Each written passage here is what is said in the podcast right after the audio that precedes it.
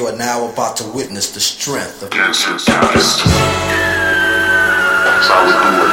Gangsta boogie, gangsta boogie, gangsta boogie, gangsta boogie, gangsta boogie, gangsta boogie, gangsta boogie, gangsta boogie. One, two, three. But you can't be gangsta. 'Cause we are true gangsta. This is Gangsta Dallas.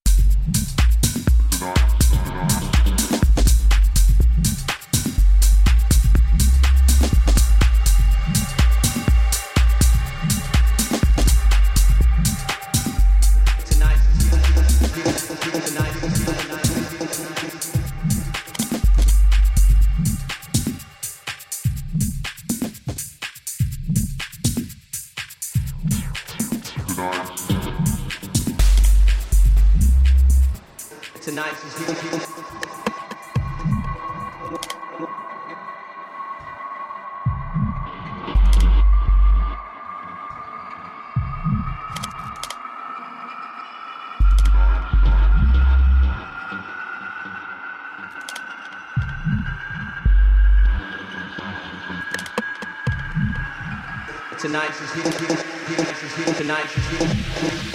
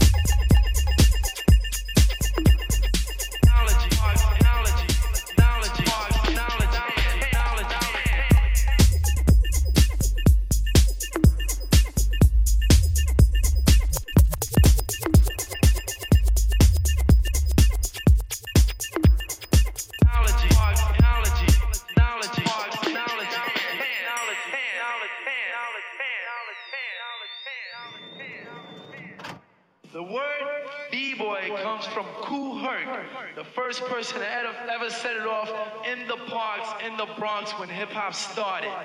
And when he said, B-boys, are you ready? He was about to throw on a break of a record for the brothers that B-boy, meaning going down on the floor and getting busy. Okay, so back then you was an MC, a B-boy, a graffiti writer, or a DJ. Now, if you was down with all of that, or at least respected everything, you was a hip hopper. You was a hip hopper. Was a hip hopper. You was a hip hopper.